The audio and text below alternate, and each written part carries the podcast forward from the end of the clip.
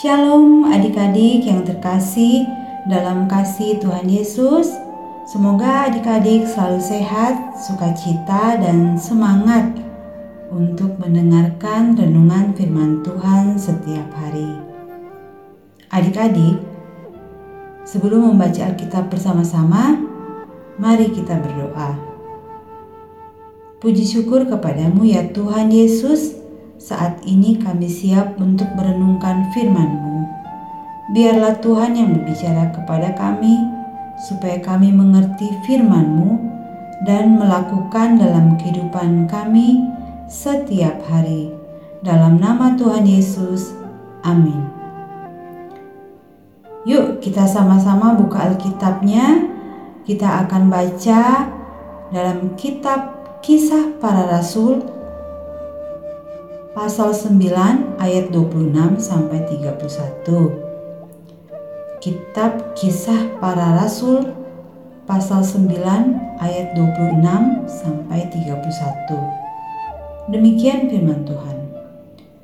Setibanya di Yerusalem, Saulus mencoba menggabungkan diri kepada murid-murid, tetapi semuanya takut kepadanya, karena mereka tidak dapat percaya bahwa ia juga seorang murid.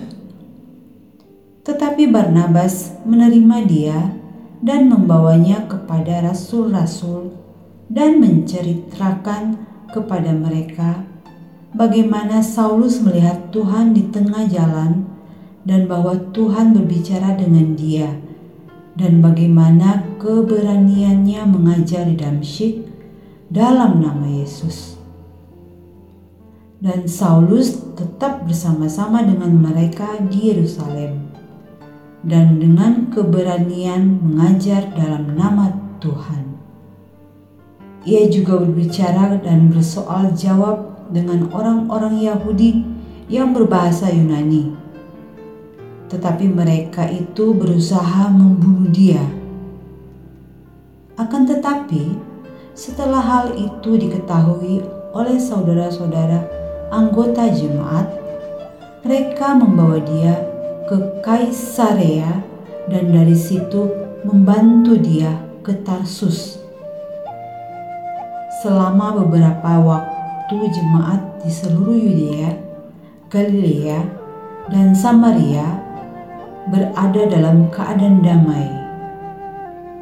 Jemaat itu dibangun dan hidup dalam takut akan Tuhan. Jumlahnya makin bertambah besar oleh pertolongan dan penghiburan Roh Kudus. Adik-adik, tema renungan kita hari ini jemaat di Yudea, Galilea, dan Samaria.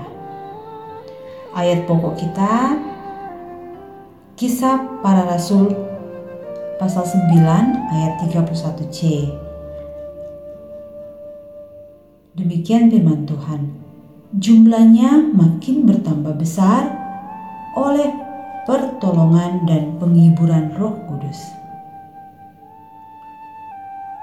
Beberapa saat setelah Tuhan Yesus naik ke surga, banyak orang menjadi percaya dan menerima Tuhan Yesus sebagai juru selamat.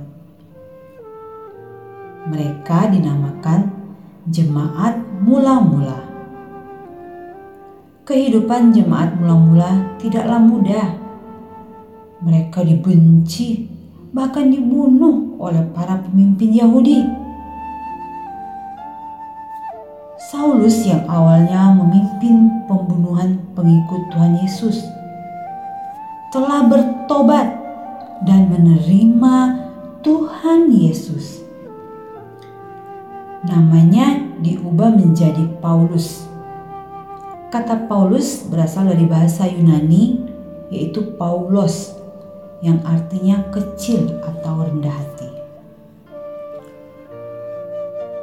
Paulus mulai mengajarkan dan memberitakan firman Tuhan ke berbagai kota setelah dia bertobat. Salah satu daerah tempat jemaat mula-mula tumbuh dan berkembang adalah Yudea, Galilea, dan Samaria.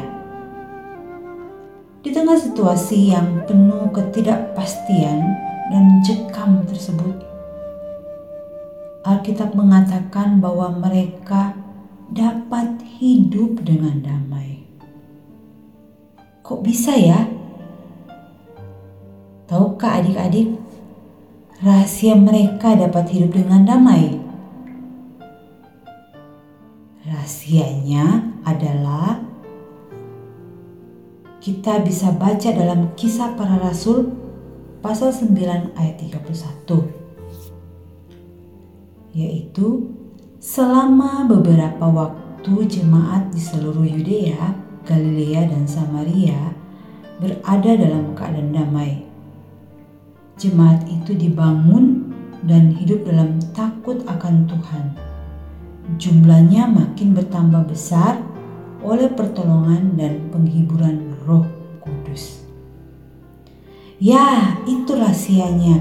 Hanya dengan pertolongan dan penghiburan Roh Kudus, mereka dapat hidup dengan damai, walau hidup mereka yang penuh tantangan, mencekam. Adik-adik yang Tuhan Yesus kasihi, marilah kita tidak fokus pada tantangan saja. Kita fokus kepada Tuhan Yesus yang selalu melindungi kita, yang akan selalu memberi kita pertolongan dan penghiburan Roh Kudus. Mari kita katakan, Roh Kudus memampukan kita untuk hidup dalam damai. Sekali lagi ya, Roh Kudus memampukan kita untuk hidup dalam damai. Kita berdoa. Bapa di surga, terima kasih karena dengan pertolongan Roh Kudus kami dapat terhibur dan mendapatkan damai sejahtera. Dalam nama Tuhan Yesus, amin. Salam damai sejahtera dari Tuhan Yesus. Bye adik-adik.